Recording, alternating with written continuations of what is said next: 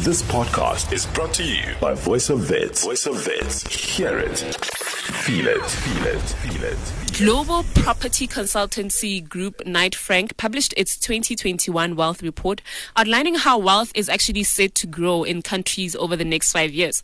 Now, the model defines ultra high net worth individuals as a person with a net worth of over $30 million.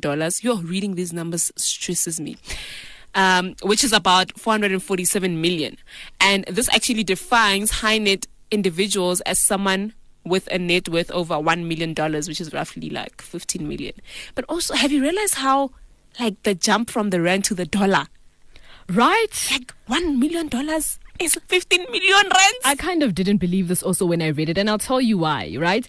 Five months ago, I bumped into an article actually that said that the high net worth individuals with a wealth of $1 million, as you said, are actually leaving South Africa. Okay. And they were saying that the reason why a large number of people are, lo- are leaving South Africa is due to serious problems in South Africa, such as crime, lack of business opportunities, and especially um, gender based violence. And I didn't think that uh, actually these would be reasons for people to leave. I thought the top one on the list would be COVID 19, lack of opportunities, you know, uh, unemployment rate. I didn't Yeah. think that gender based violence would be. Um, a reason for people to migrate to other countries. And I mean, in, in South Africa, it, it, it is a really a pandemic on its own, and we know that, right? Um, so when they talk about the jump, the wealth jump in the next five years, I'm a bit skeptical. And Africa is actually set to see the second biggest regional ultra high net worth individuals with a 33% growth rate. I mean, leading countries being Zambia and South Africa. Yeah. So, and the thing is, I was actually shocked to find out that um, global wealth remained firm throughout 2020. I mean, actually, the numbers grew by 2.4% in Oh, 2020. okay. And this is during the pandemic. And I'm not shocked because people were buying houses, people were buying cars, and we were just like, how, guys? Rena re ntse hae, lena le reka dikoloi le Yeah. What's happening? Yeah.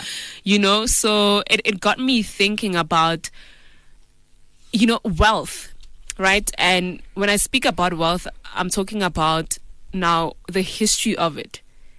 Where is it coming from? You know, there is new money and there's old money. And old money are those people who come from money and eventually just have money. And then obviously new money is our babes who make 4 million rand a, a month and, you know, it doesn't work out because of also lack of education and financial literacy and not having the the right people to guide you on how to use that money.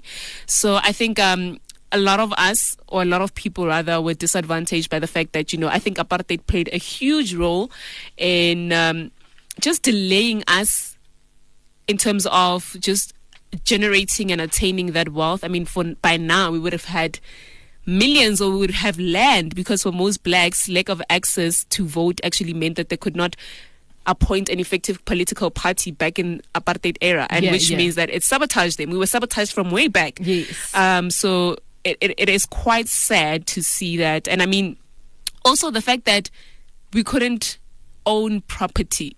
You know, the Natives Land Act in 1913 prohibited Africans from actually owning land in SA apart from small areas. So that's why now when black people are actually buying property, we get so excited. We're like, yes, Because we've never done that in the past. get that property because Yeah. we've never gotten that opportunity to actually attain um, property and that, that sort of wealth because property is wealth Truly. property truly. is a form of generational wealth. Like if I have six properties, I have six kids, all of them have a home, even if I'm gone. Surely. You know what I mean? And they can do something with that home. They can rent it out. They can turn it into a business, into a B&B, whatsoever. And speaking of um, the jump, um, the wealth jump, I'm curious as to where this money is going to come from. You know, and I'm just thinking of all the careers that um, we have in South Africa in the industries. I really think that technology is dominating, right? And I do think that technology is the future. So I suspect that most of the wealth will come from technology. I mean, it's not, um, of course, guaranteed, but I do trust that technology will be one um, of the industries where we will generate this wealth in the next five years, right? Um, financial services, I think, is also one which has been making multi-millionaires, and I think will continue to do so. And of course, as you mentioned, property, so real estate, um, and even construction. And you know, as you mentioned, um, how technology might be the future, I'm just like, sure. Looking at the numbers, I don't know if technology will catch up because law is actually leading with 27%. I don't believe in that. I was having a conversation with a neighbor of mine who studied law, and I was asking him, "So, have you found a job? Are you doing your articles? What's up?" And he said, "No, Kgomotso, I changed.